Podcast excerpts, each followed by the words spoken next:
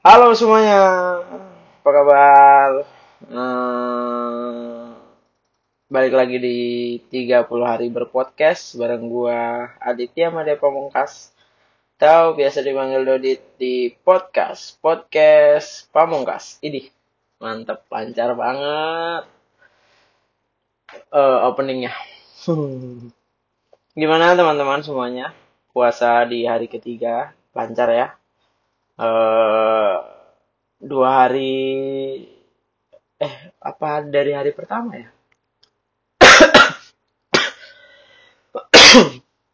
yang gue keselegar yang gue inget sih uh, dua hari terakhir kita diguyur hujan ya.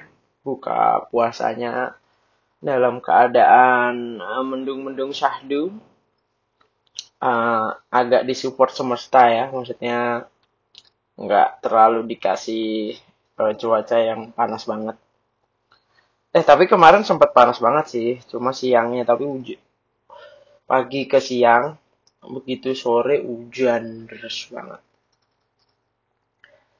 uh, nggak tahu lah musimnya juga nggak begitu jelas. Sekarang kita nggak bisa nandain itu ya. Maksudnya kalau dulu tuh bisa ditandain gitu bulan ini sampai ini tuh panas, bulan ini sampai ini tuh hujan gitu. Sekarang tuh udah nggak nentu, semuanya geser. Ya ngerti lah. Uh, bukan kuasa kita. Biar saintis-saintis yang mengungkapkan. Nanti kita baca-baca aja artikelnya kalau ada. Ah, kemarin udah cerita masalah ya kenalan, udah cerita masalah keluarga yang istilahnya madrasah pertama kita, pembentuk karakter kita. Kemudian bagaimana cara kita bisa mengatasi karakter yang mungkin sebenarnya uh, ya yang seperti yang gue bilang karakter yang kita nggak bisa salahin siapa-siapa juga ya udah emang jalan kayak gitu tapi kita harus uh, bisa menghadapi mengatasi dan sebisa mungkin ya keluar dari situasi yang uh, ya nggak ada untungnya juga lah buat kita. Kalau misalnya kayak gue kemarin kasusnya karena keluarga gue gue ditumbuh menjadi orang yang minder sama banyak hal gitu. Tapi uh, eh kita tahu itu menghambat kita ya kita harus hadepin harus berubah jadi lebih baik lagi entah mungkin yang lainnya ada kali. Uh, misalnya kayak oh mungkin ya apa temperamen lah. Gue temperamen juga sih. Dulu pokoknya ah oh, gue jelek deh. Kayak karena mungkin gue ngerasanya gitu kali ya. Karena ngerasa uh, di keluarga nggak dapet nggak dapet kasih sayang. Jadi ketika gue keluar rumah terus gue tidak mendapatkan hal yang menyenangkan gitu gue jadi orang yang lebih marah gitu loh. Karena kayak kayak pada kayak tai semuanya dah gitu istilahnya. Kayak gue di rumah udah kagak seru lu lagi kayak anjing gitu tuh. Lingkungan jadi akhirnya jadi pada agak pemarah dan baperan juga kali ya lumayan lo gue dulu gue dulu sampai dicap juga baperan gitu segala macem. Uh, bahkan mungkin kayak sampai sampai sekarang sih. Maksudnya ada beberapa hal yang gue nggak bisa nggak bisa to tolerir gitu loh. Tapi udah jauh berkurang banget. Uh, akhirnya ya, itu tolak turning pointnya ya gara-gara masuk stand up itulah. Maksudnya jadi orang yang lebih santai dan mengerti konsep-konsep bercanda. Banyak banget yang ngerubah gue lah stand up pokoknya. Terima kasih stand up komedi. Gue ketemu orang-orang yang santai ketemu ketemu pembanding gitu loh. Pembanding dalam arti ya uh, lebih baik gitu loh. Kenapa enggak gitu? Kalau misalnya ya emang nggak bagus ngebanding bandingin diri kita sama orang lain. Tapi kalau uh, kan untuk beberapa hal kita jadi punya tolak ukur jatuhnya kan. Kayak misalnya uh, kok uh, dampak dari karakter gue yang yang men, yang memang kurang itu. Udah meminderan baperan juga uh, gampang marah juga. Terus ini jadi akhirnya sulit berteman kan jadi akhirnya uh, susah untuk mencari. Kan kita jadi tahu nih ternyata ternyata gua yang kayak gini sulit untuk mendapatkan teman gitu. Terus ketika kita melihat ada orang lain yang kok menyenangkan ya gitu. Ini kan satu pembanding yang bagus gitu loh. Dalam arti untuk untuk mendorong kita jadi orang yang lebih baik gitu. Kayak ketika gue ngelihat eh, ini orang kok menyenangkan ya? Kenapa dia bisa menyenangkan? Gitu. Oh dia humoris. Oh dia uh, pandai menempatkan diri gitu. Tidak selalu pengen dominan uh, apa istilahnya mengapresiasi orang lain gitu segala macam. Nah uh, itu kan pembanding yang kita bisa pelajari untuk mengembangkan diri kita menjadi orang yang lebih menyenangkan gitu. Nah gue di di di di, di stand up ini gue ketemu berbagai macam latar belakang yang men menumbuhkan gue jadi orang eh uh, ternyata jadi orang miskin nggak selalu buruk gitu. Tetap bisa jadi orang yang menyenangkan gitu misalnya. Kayak uh, seperti yang kita lihat di kayak di Marcel gitu. Terus ada yang bapak-bapak udah ada ya Rahman tuh termasuk uh, komika uh, yang mungkin sudah berumur uh, Rahman Afri namanya. Itu gue juga belajar banyak dari dia. Eh kok dia bisa bisa supel gini ya sama orang itu dia bisa ngobrol bisa bisa appreciate orang lain. Terus dia bisa menempatkan diri meskipun dia mungkin usianya udah nggak sama kayak kita kita gitu di tongkrongan. Tapi dia bisa uh, menyesuaikan diri gitu. Nah itu kan jadi kayak membuat kita juga belajar oh begini cara ber, berkehidupan sosial gitu untuk kita bisa dapat temen untuk bisa uh, apa ya istilahnya menjadi orang yang menyenangkan lebih baik lah maksudnya. Ya namanya juga makhluk sosial ya kita ya. Uh, pasti ya kita pengennya juga jadi orang yang nggak usah macam-macam sih sebenarnya kalau buat gue uh, kita cukup jadi orang yang tidak menyebalkan dan punya manfaat. Nggak harus banyak tapi minimal kayak satu gitu kita punya manfaat. Satu tapi berdampak. Satu tapi ini ya nggak masalah. Maksudnya itu aja sih. Karena kalau jadi orang rese tuh kayak gimana ya susah loh. Maksudnya uh, ada juga beberapa orang yang kayak jadi orang rese tuh nyaman banget gitu. Kok dia nggak nggak nyadar gitu kan? Kan kalian pasti pernah pernah ini deh maksudnya apa ya? Pasti ada salah satu di circle kalian atau teman-teman kalian atau orang yang kalian kenal ada tuh kayak ini orang uh, nyebelin rese apa segala macem. Yang gue denger dari orang lain tentang dia selalu hal yang kurang-kurang enak tapi kok ini orang nggak sadar-sadar gitu. Pasti ada kan yang kayak gitu gitu loh. Nah uh, gue masih agak bingung aja sih kalau sama orang-orang kayak gini maksudnya. Kenapa dia bisa nyaman? Gue aja kadang gue nggak nggak salah aja gue udah kepikiran kayak eh salah gue apa ya? gitu. Overthinking. Nggak bagus lah pokoknya. Udahlah itu udah skip aja. Uh, masalah itu kan kemarin kita udah bahas banyak dua episode kurang lebih ya uh, bersambung lah. Karena sebenarnya gue demen banget sih nyeritain masalah masalah ini gitu.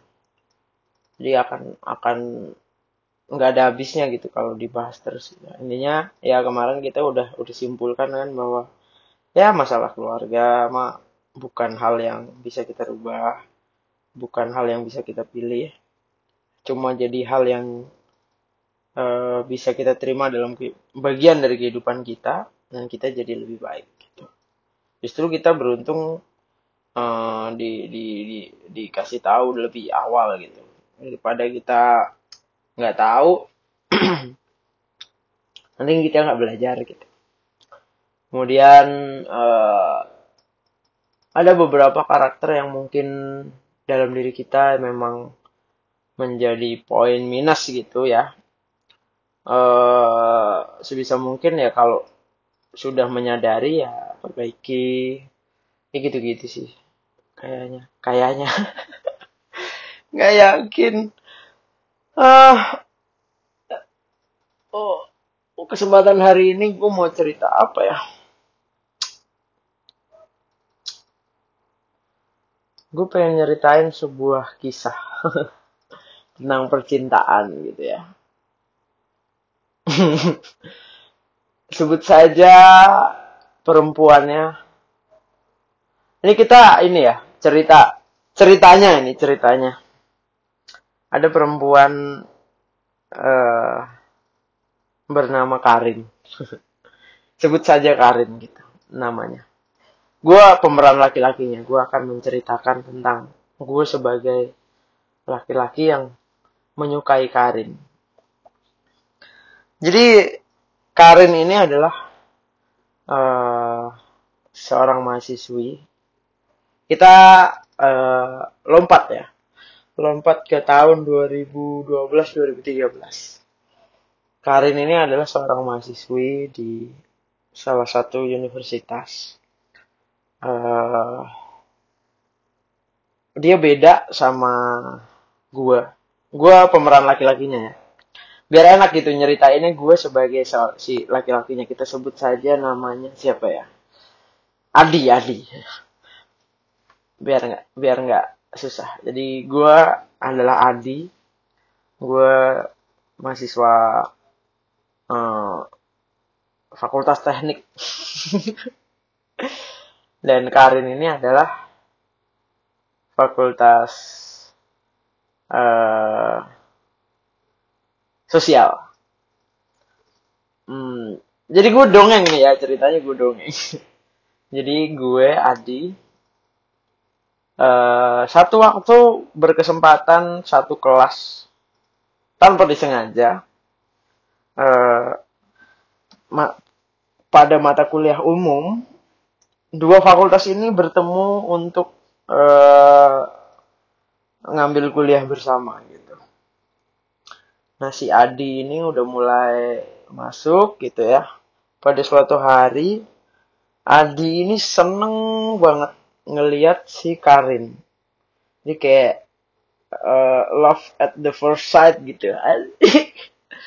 Jadi si Adi ini lagi sama Karin ini lagi kayak belajar uh, kelompok gitu. Jadi dosennya tuh mengajak uh, cara belajar yang berbeda dari biasanya. Yang mungkin biasanya duduk di kursi lipat bermeja itu kan di kampus kan kursinya kayak gitu terlalu monoton kata dia. Jadi kita variasikan ya hari ini kita semuanya duduk di bawah gitu.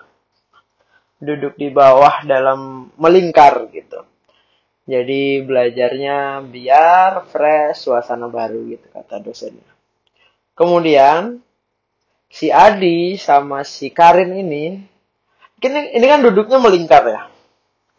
Jadi si Adi tanpa disengaja karena melingkar berarti ada sisi yang saling berhadapan gitu ya. Nah, Adi dan Karin ini adalah eh, mereka duduknya berhadapan gitu. Terus karena berhadapan itulah si Adi mulai eh, tumbuh benih-benih suka gitu sama si Karin. Tapi ya namanya si Adi ini eh, beda fakultas dan anaknya emang agak pemalu gitu ya.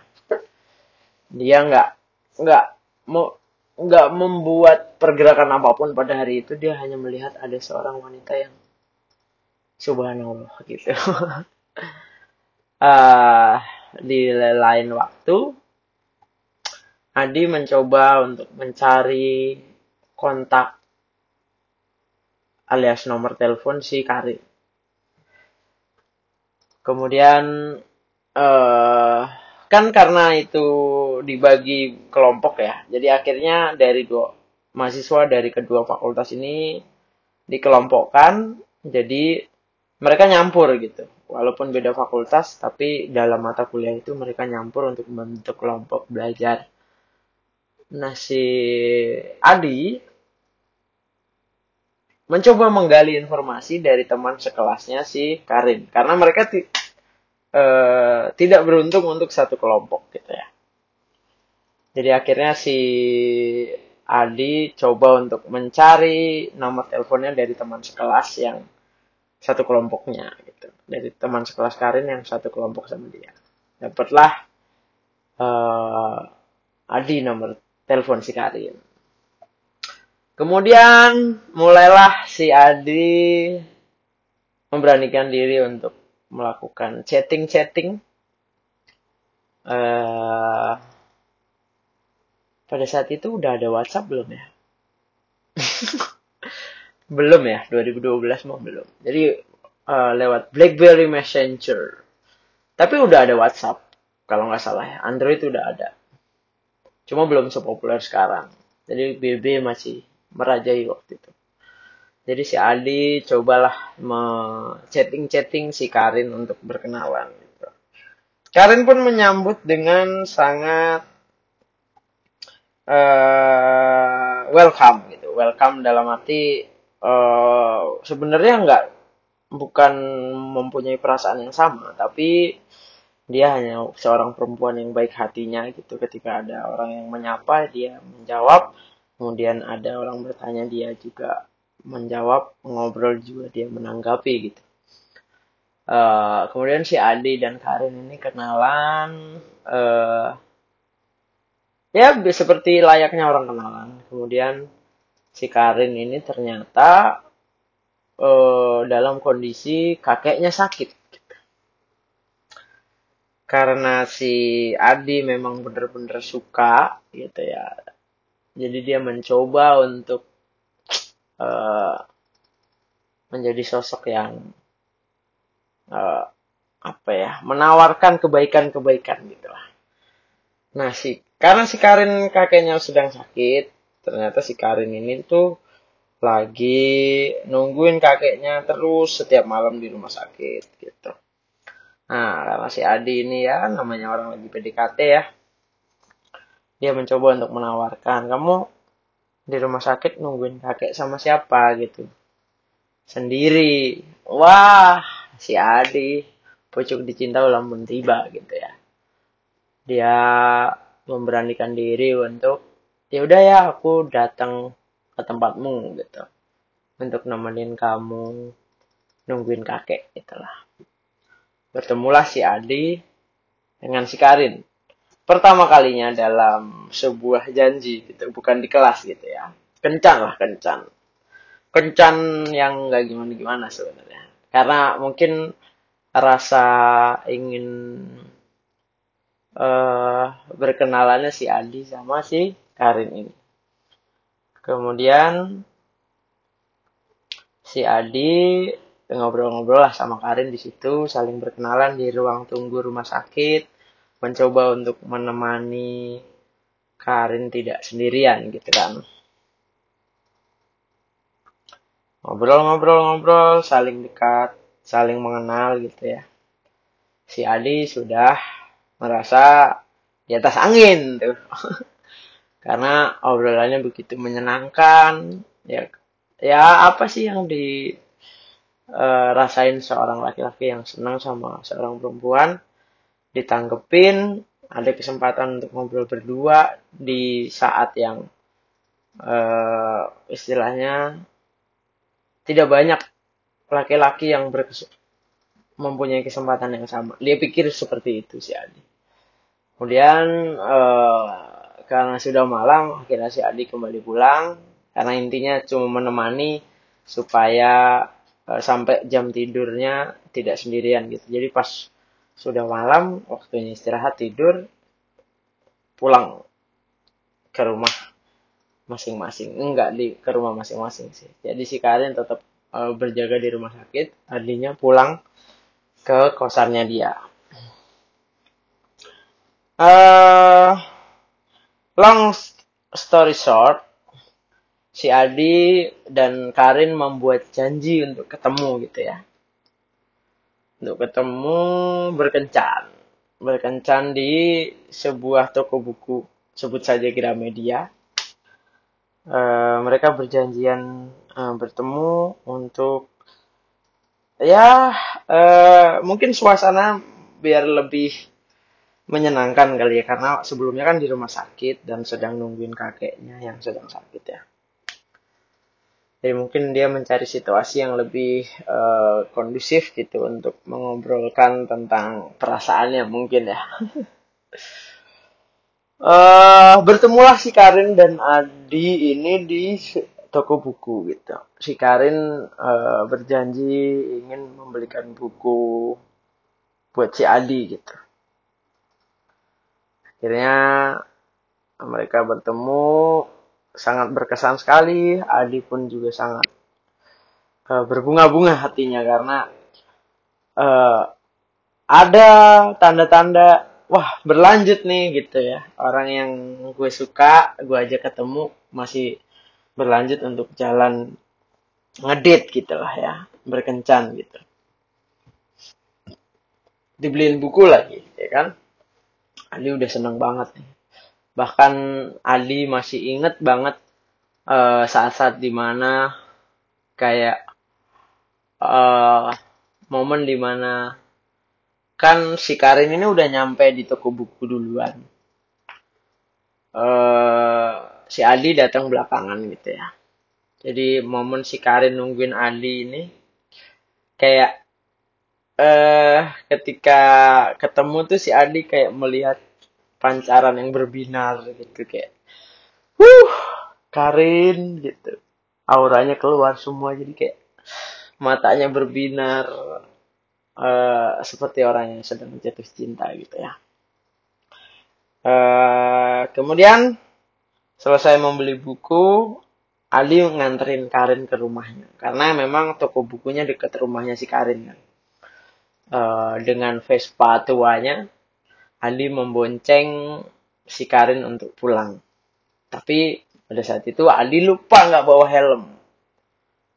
Tapi dia tetap pengen nganterin si Karin pulang. Gimana ya? Kar. Uh, ya udah nggak apa-apa lah gitu. Tapi nanti kalau ada polisi, aku turun aja ya gitu. Oke ya udah. Uh, karena ya masa nggak dianterin pulang sih orang dekat juga gitu. Biar bisa ngobrol-ngobrol lagi kata Adi gitu. Akhirnya si Ali dan Karin berboncengan. Dan Karin tanpa menggunakan helm. Syukurlah tidak ada polisi di perjalanan dia pulang. Jadi uh, Adi dan Karin uh, selamat sampai rumah tanpa kurang suatu apa pun dan tidak terkena tilang polisi Adi uh, dengan perasaan masih sangat bahagia sekali habis dibeliin buku, jalan sama perempuan yang dia suka. Akhirnya bisa main ke rumahnya si Karin gitu ya. Sampai di situ uh, dijamu, suruh masuk rumah, kemudian ngobrol-ngobrol banyak sekali si Adi masih dengan perasaan yang berbunga-bunga ngobrol banyak hal di situ. Karin cerita tentang keluarganya dari A sampai Z. Uh, Karin menceritakan Karin ini anak pertama dari empat bersaudara. Seorang perempuan per, anak pertama yang punya tiga saudara tiga tiganya laki-laki. Uh,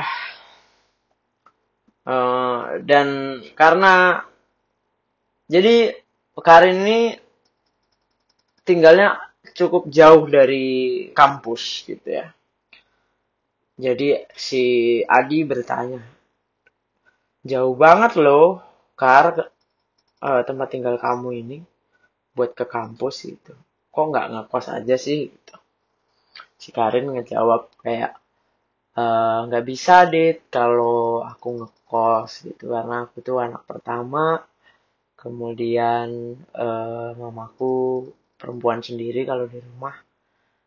Uh, dia ada isu kalau ya adiknya cowok-cowok butuh pengawasan gitulah kurang lebih.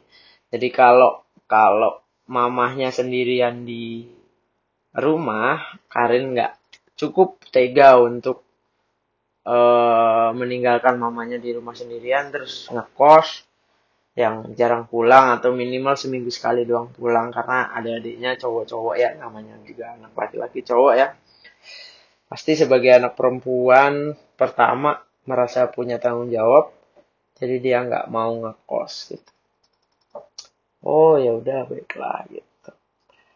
Uh, kemudian uh, adik terakhir yang paling kecil si Karin ini uh, duduk di pangkuan si Adi gitu. Adi dengan senang hati lah mangku adiknya perempuan yang dia suka gitu.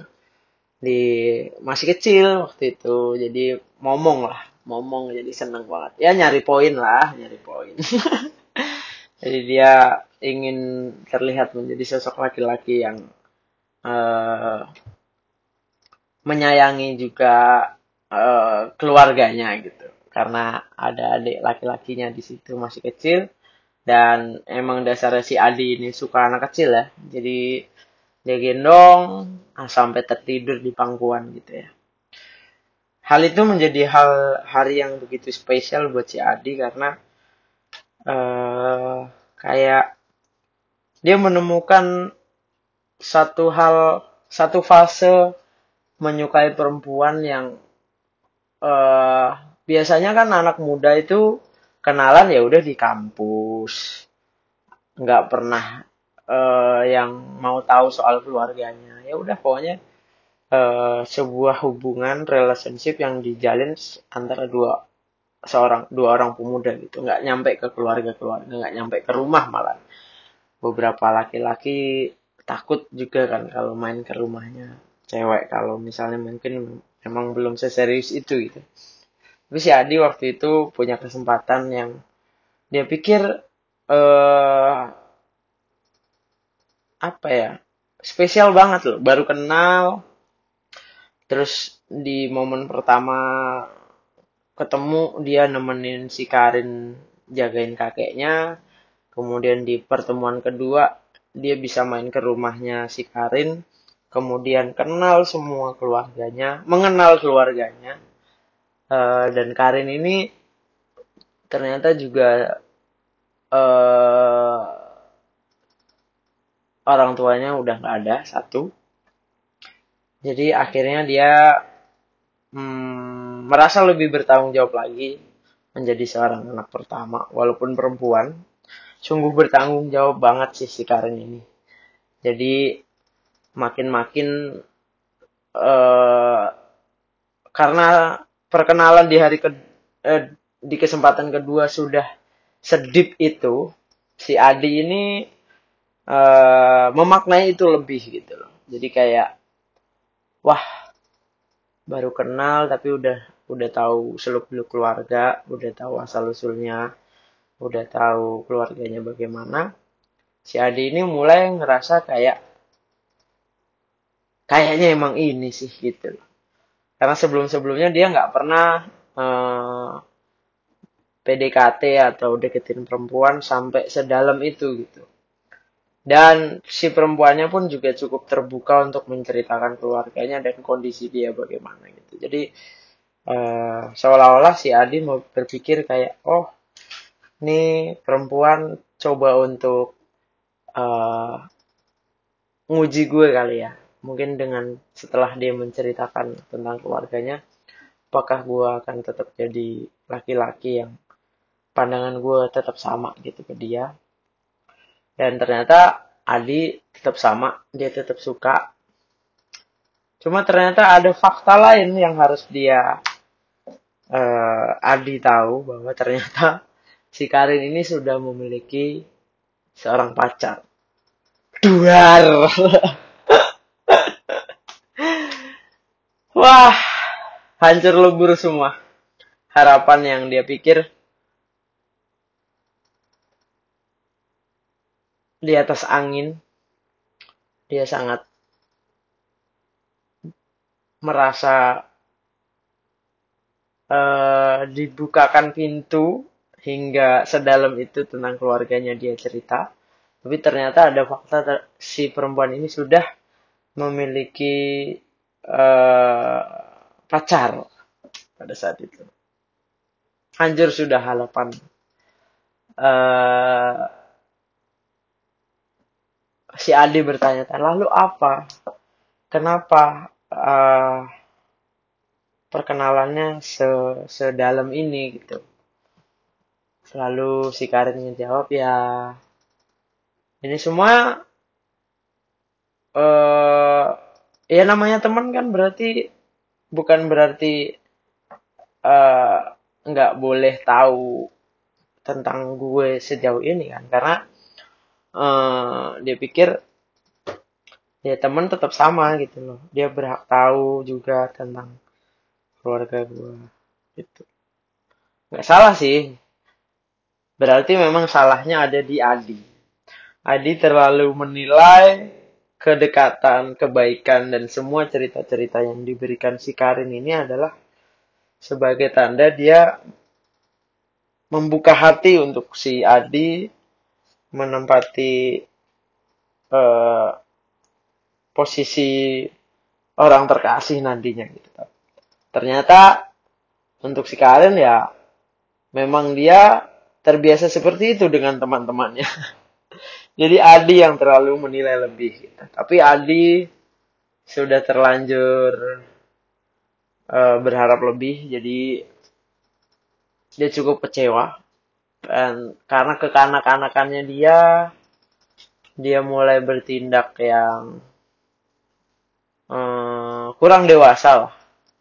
Dia terlalu bersedih, dia terlalu kecewa, uh, akhirnya membuat uh, si Karin justru makin menjauh karena ngelihat kok anak kecil banget sih kamu di gitu. Jadi akhirnya dia lama-lama males dan menjaga jarak makin jauh gitu. Karena dia tahu si Adi suka sama dia. Jadi Karin menjaga jarak supaya uh,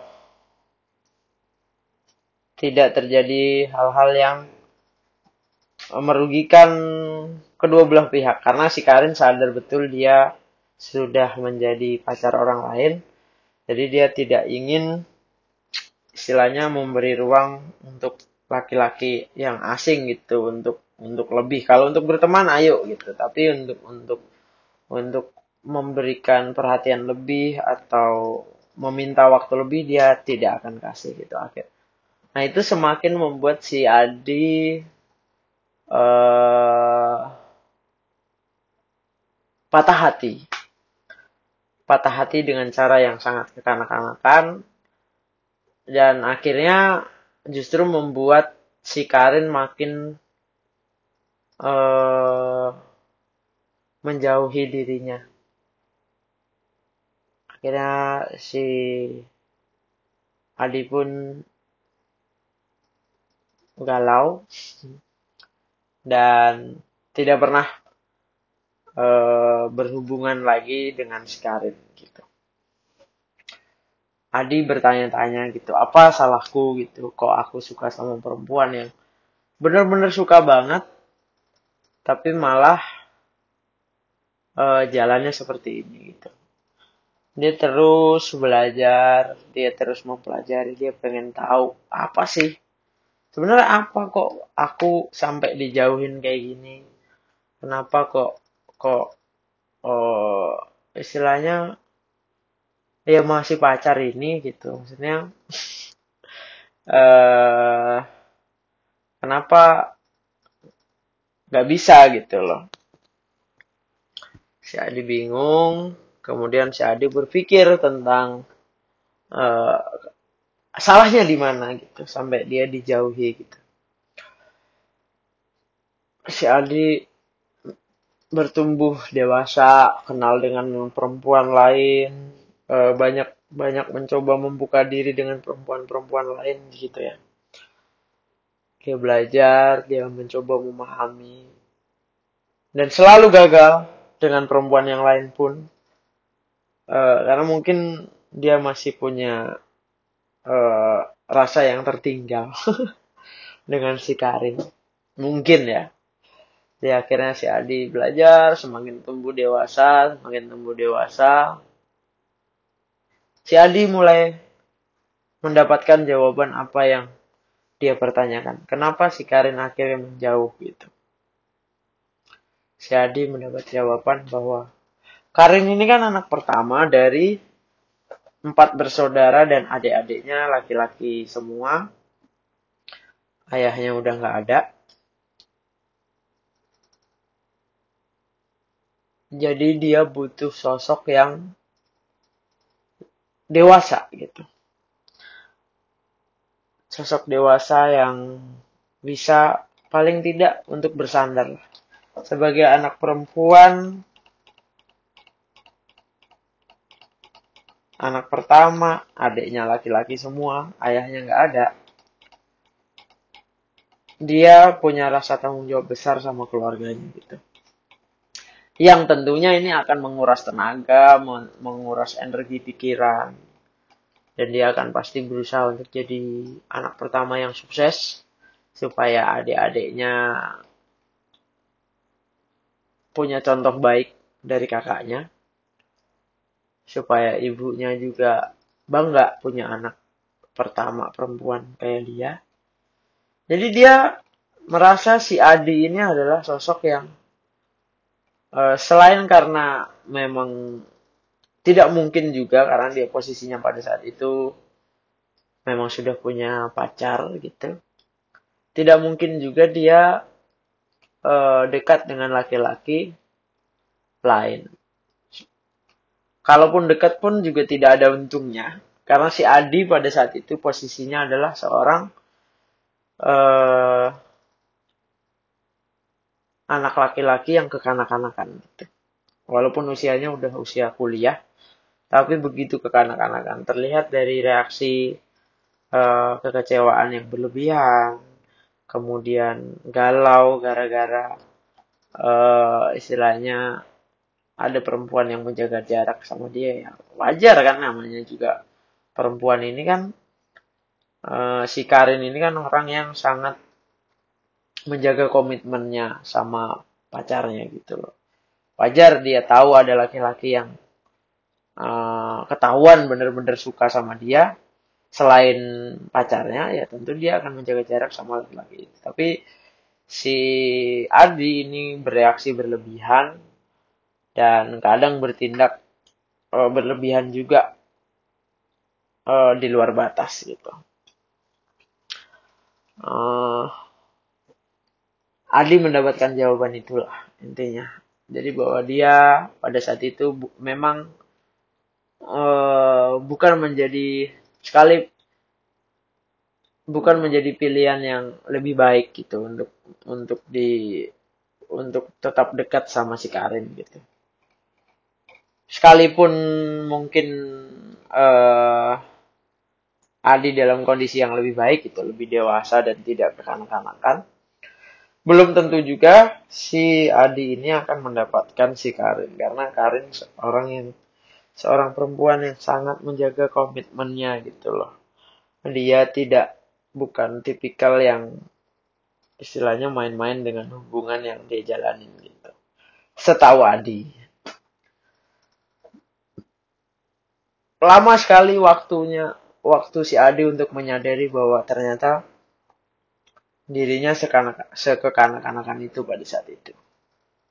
Sampai akhirnya dia dewasa, tumbuh dewasa, tumbuh dewasa dan paham bahwa oh iya benar ya, si Karin butuh laki-laki yang memang paling tidak lebih dewasa dari Karin lah. Atau paling enggak e, cukup dewasa untuk tidak kekanak-kanakan. Karena si Karin ini yang seperti yang dia tahu, dia anak perempuan pertama dengan segala beban yang ada di pundaknya.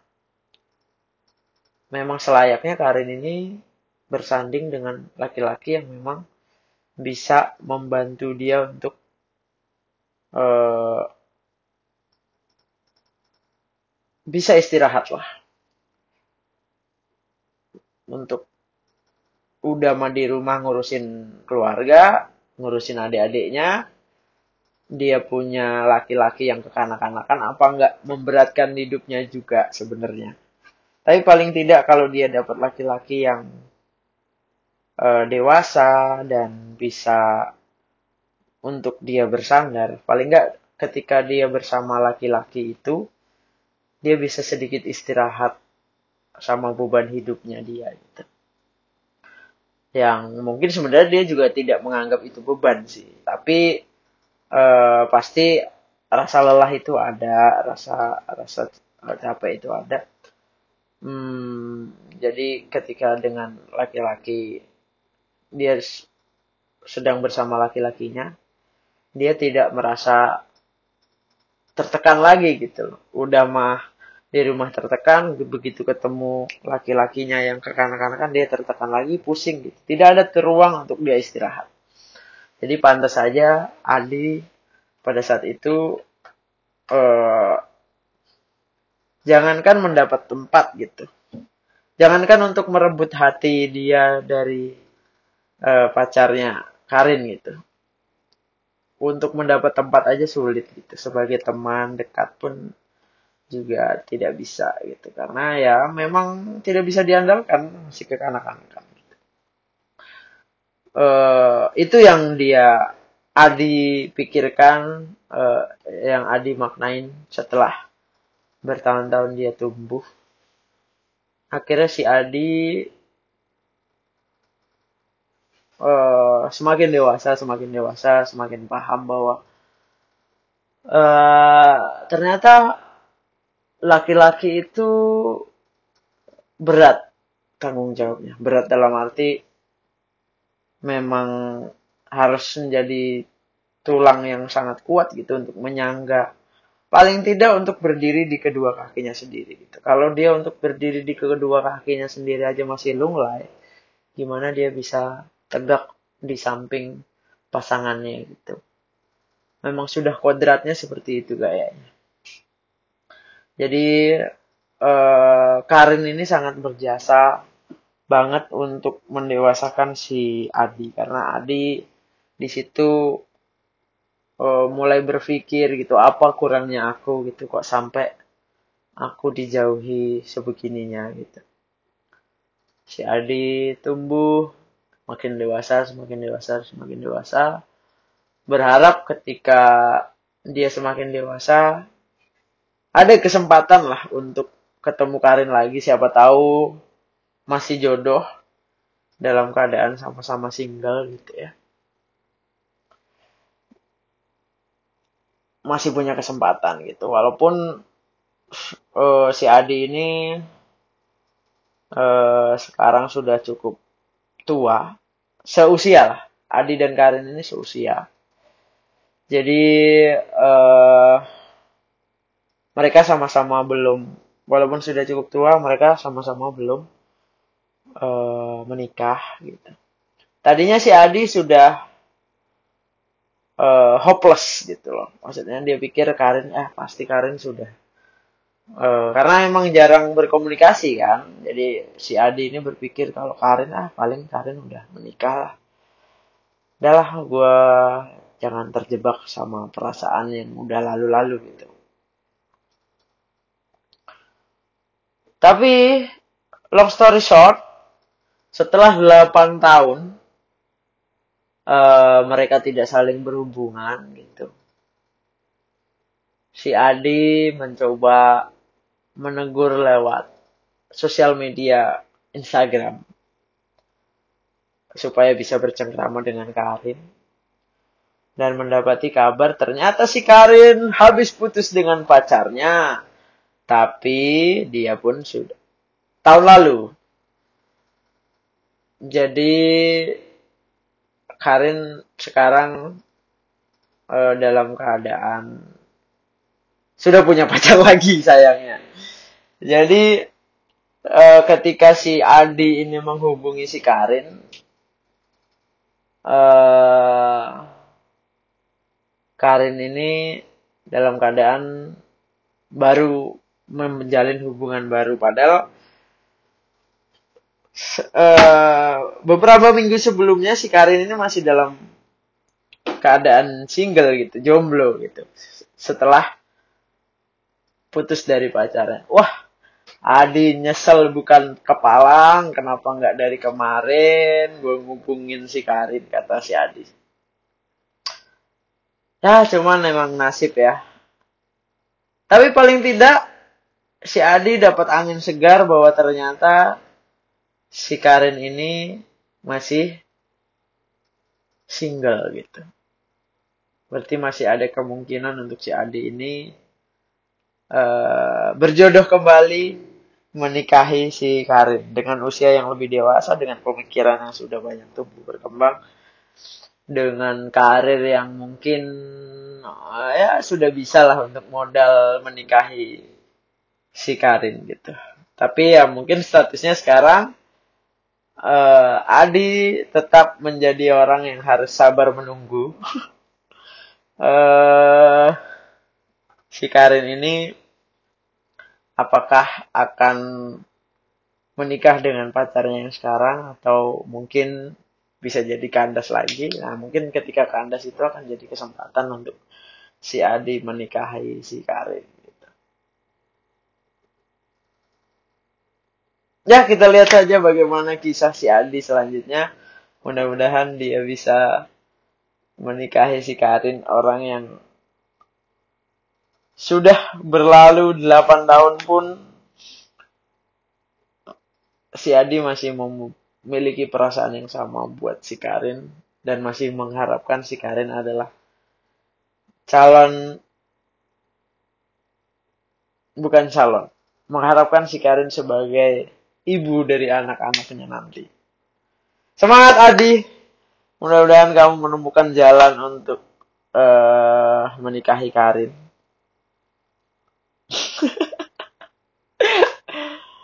uh,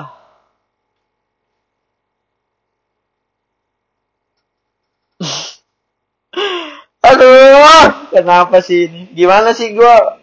Bingung gue mau ngarang gimana lagi ceritanya. Intinya kita doakan saja si Adi benar-benar menemukan jalan untuk bisa bersatu dengan si Karin. Karena uh, cuma itu yang bisa kita lakukan berdoa dan mendukung si Adi untuk bisa melakukan usaha-usaha terbaik gitu tanpa blunder tentunya yang mana usaha-usaha itu bisa menunjukkan keseriusannya pada si Karin dan Karin pun bisa melihat itu uh, meluluh hatinya. Dan mudah-mudahan ya nggak boleh doa jelek sih tapi mudah-mudahan pacarnya uh, tidak lebih yakin daripada si Adi pacarnya Karin yang sekarang. Mudah-mudahan tidak tidak lebih yakin dari si Karin jadi Karin bisa lebih melihat keseriusan Adi lebih besar daripada pacarnya yang sekarang.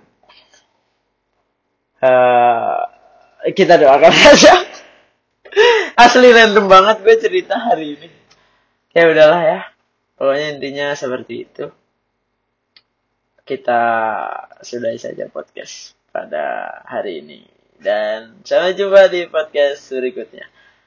Adi kebetulan kemarin eh, dapat kesempatan setelah 8 tahun dia lama nggak main ke rumah si Karin kemarin ada kesempatan si Adi ini uh, main lagi ke rumah si Karin. Gara-gara Adi salah kirim barang ke alamatnya si Karin. Bener-bener salah kirim barang, bukan sesuatu hal yang disengaja. Jadi si Adi menghubungi Karin untuk nanya, Kar, ini ada barang nyasar ke rumah nggak ya gitu. Kayaknya aku salah kirim ngetek alamat ya. Malah kirimnya ke tempatmu gitu.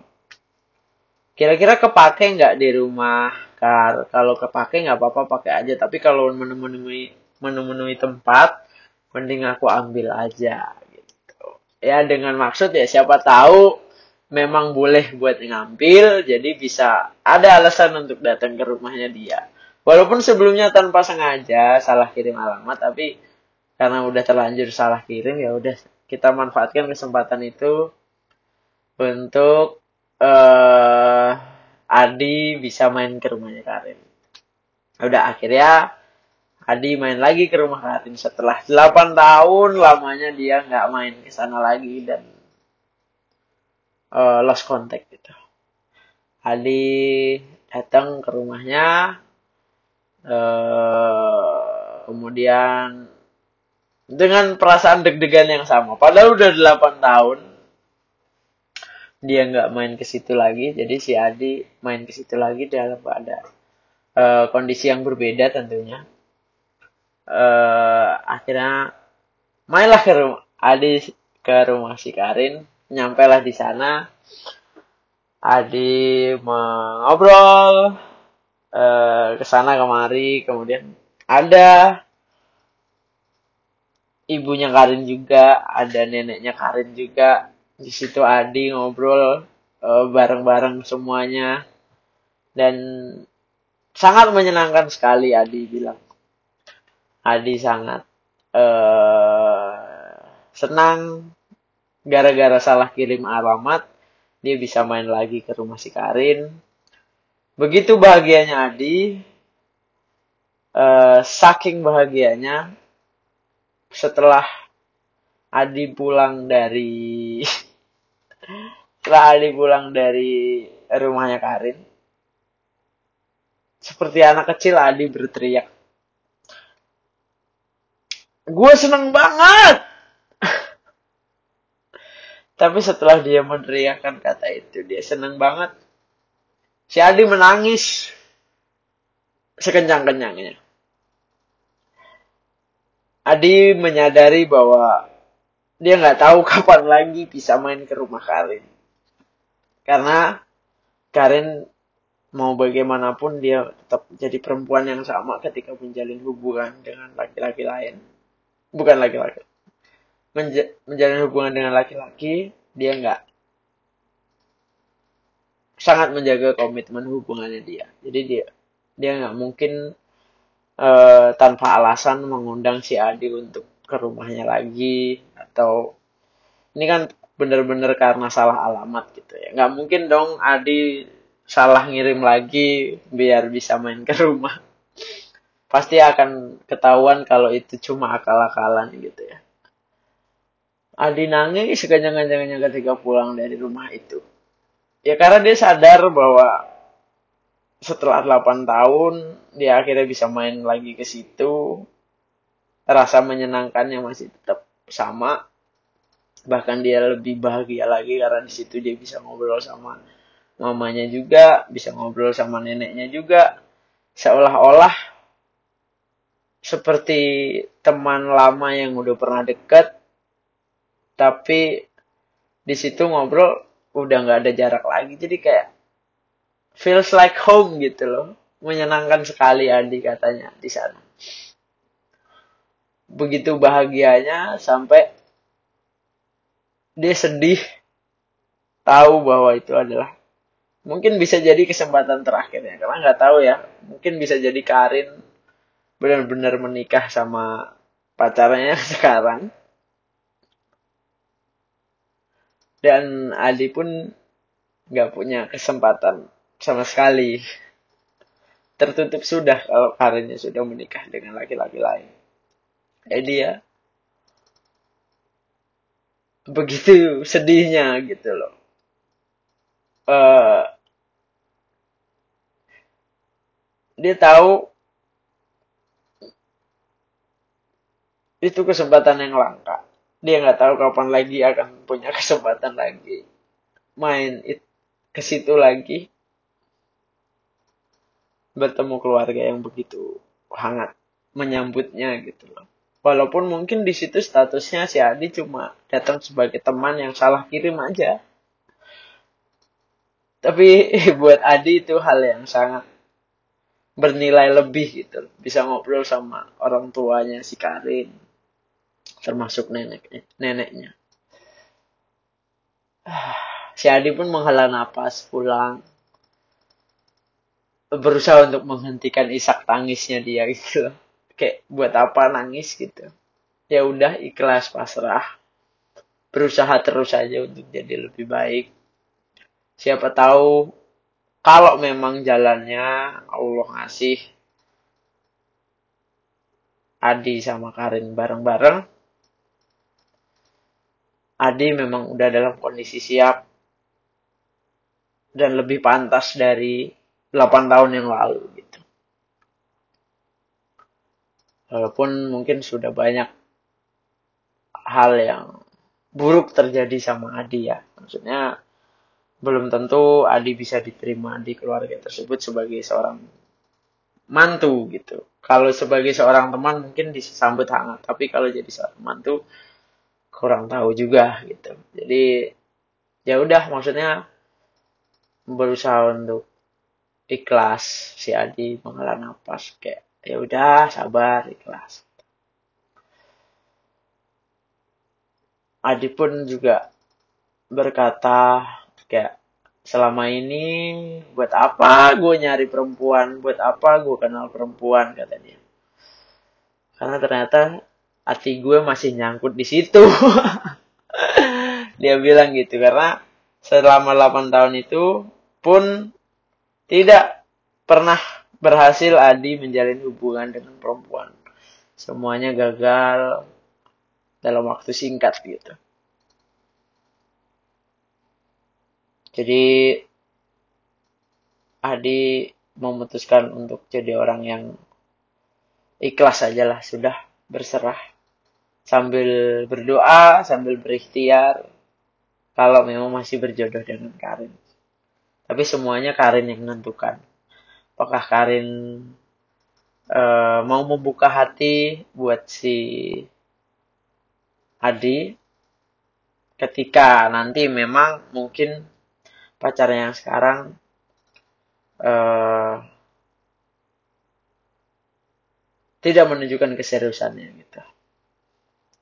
Tapi kalau misalnya si Karin memutuskan untuk dia hidup bersama pacarnya yang sekarang, yang dia yakin dia adalah imam yang lebih baik ya sudah. Adi harus jadi laki-laki yang ikhlas, menerima dan mau membuka hati untuk uh, perempuan yang lain. Mudah-mudahan ya. Mari kita doakan kisah Adi dan Karin ini uh, menemukan jalan terbaiknya gitu. Syukur-syukur kalau Adi dan Karin pada akhirnya setelah perjalanan panjang bisa bersatu menjadi sebuah keluarga gitu ya. Tapi kalaupun tidak, mudah-mudahan Karin menemukan imam yang baik yang menyayangi dia. Kemudian Adi pun juga bisa menemukan istri yang baik yang menyayangi dia juga. Jadi semuanya bisa tetap bahagia menjalani hidupnya meski tidak dalam kapal yang sama gitu. Oke deh, sudah itulah dongeng cerita kisah cinta Adi dan Karin pada malam hari ini. Terima kasih sudah mendengarkan meskipun random dan mungkin tidak jelas karena tidak ditulis ya, hanya apa yang terpikirkan diucapkan gitu aja. Sampai jumpa di podcast berikutnya. Dadah.